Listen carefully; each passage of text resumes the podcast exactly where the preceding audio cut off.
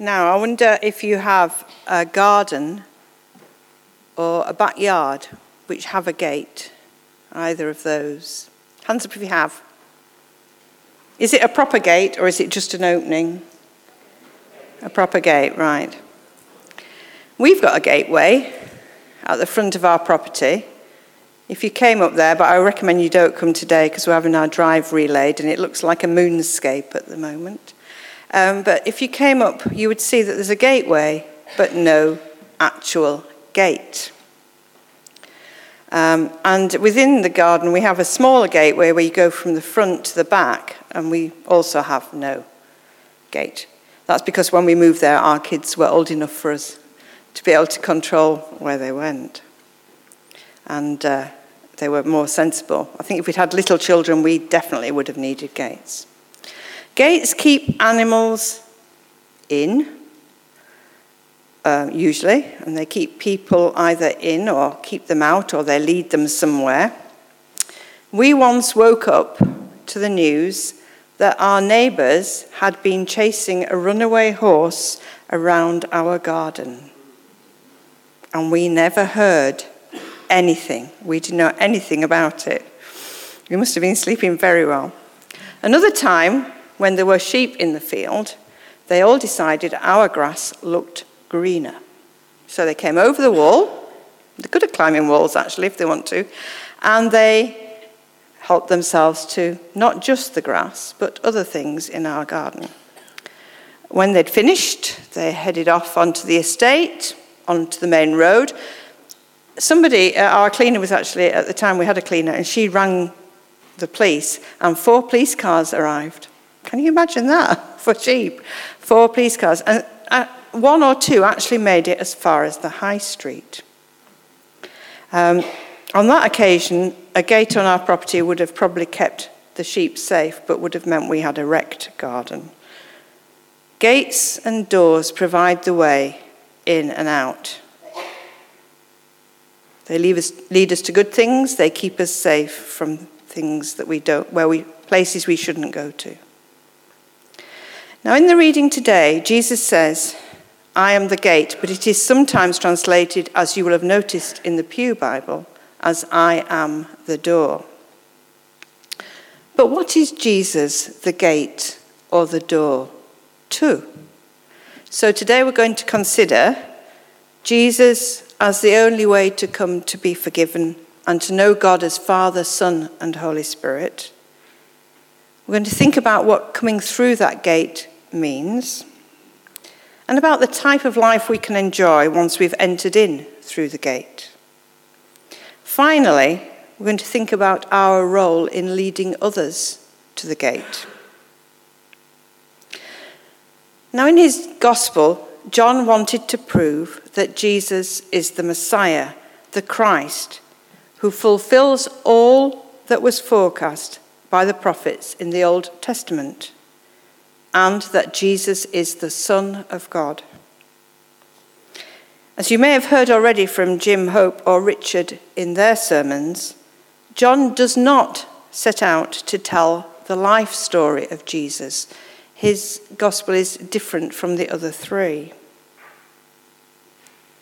Instead, John includes only what proves what he is wanting to show that Jesus is the Christ and the Son of God.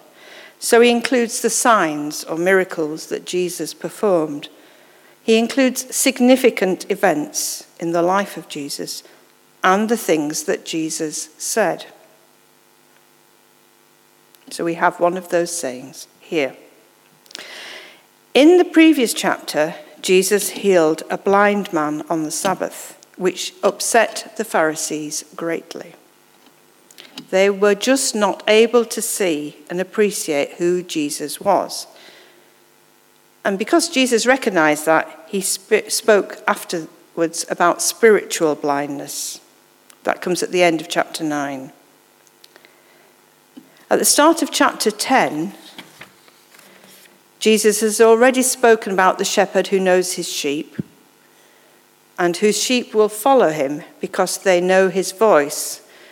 But the people listening do not fully understand the illustration, so he explains in the verses which follow, and we're looking at the first part of that explanation. For us, it might sound rather strange to say you're a gate or a door, but in the time of Jesus, there were two types of sheepfold. When the sheep were in the villages or towns, a communal sheepfold was used when the flocks returned at night. And these were protected by a door of which only the guardian had the key. But here, John is talking about, and Jesus, sorry, Jesus is talking about the sheepfold out in the country, which was used in the countryside, which was used in the warm season. This sheepfold did not have a physical gate, just a space for the sheep to enter in. So once the sheep were in the fold, the shepherd would lie across the open space and would protect the animals, sorry, protect the sheep from animals which wanted to attack them and from people who wanted to steal them. It could be quite a dangerous job. Jesus is saying here that he is the gate through which we must go to find salvation. Just as the sheepfold had only one way in, so Jesus is the only access through which we can receive forgiveness for sins and new life. Through Jesus and Him alone, we find access to God. Jesus opens the way to God. Before Jesus came, sin was the biggest barrier between people and God.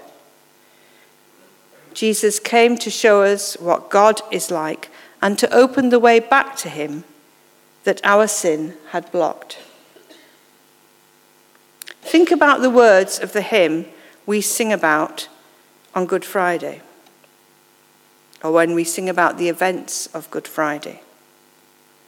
From the words, these words are from There is a green hill far away. He died that we might be forgiven. He died to make us good. That we might go at last to heaven, saved by his precious blood. There was no other good enough to pay the price of sin. He only could unlock the gate of heaven and let us in. Just as the secure sheepfold kept the sheep safe, away from threats and dangers, so Jesus offers us access to safety and security. He is our protector who will watch over our coming in and our going out and who will lead us to good pastures, as it says here and in Psalm 23, and to the kind of fulfilling lives that God wants us to have. Now, this isn't a magic spell that's going to protect us from all harm and evil, but it does mean that Jesus will be with us, will walk with us, carry us, support us through all the things we experience in life. Jesus will give us support for our souls. Jesus the gate does the opposite of what a thief would do. A thief takes life, but Jesus gives life, abundant life. In the Pew Bible, what Jesus says is translated as, I have come that they may have life and may have it in all its fullness. The phrase that's translated sometimes as life in all its fullness or abundant life means in the Greek, so I'm told, to have a superabundance of a thing. As William Barclay comments in his daily study Bible, to be a follower of Jesus, to know who he is and what he means, is to have a superabundance of life. The life that comes through knowing Jesus is abundant, rich, and full. It is eternal, yet it begins immediately. We enter in through the gate. What does abundant life mean to us? It doesn't mean wealth and material possessions. It means a life lived as it was always meant to be lived before our sin got in the way. A life centered on God, where we are obedient to God and are continually blessed by God. The question is have we entered in through the gate, or are we still outside the sheepfold?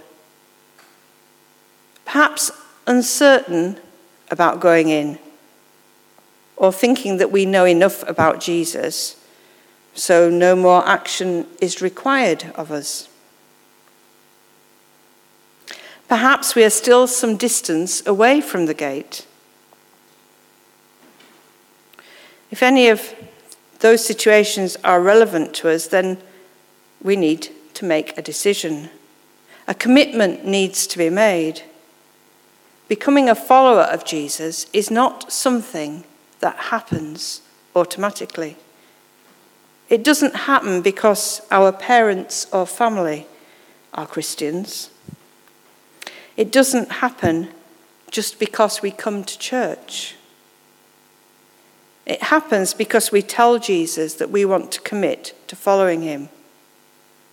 That, when, that we believe that when he died on the cross, he died for us too. We want to tell him we are sorry for our sins and ask for him to forgive us.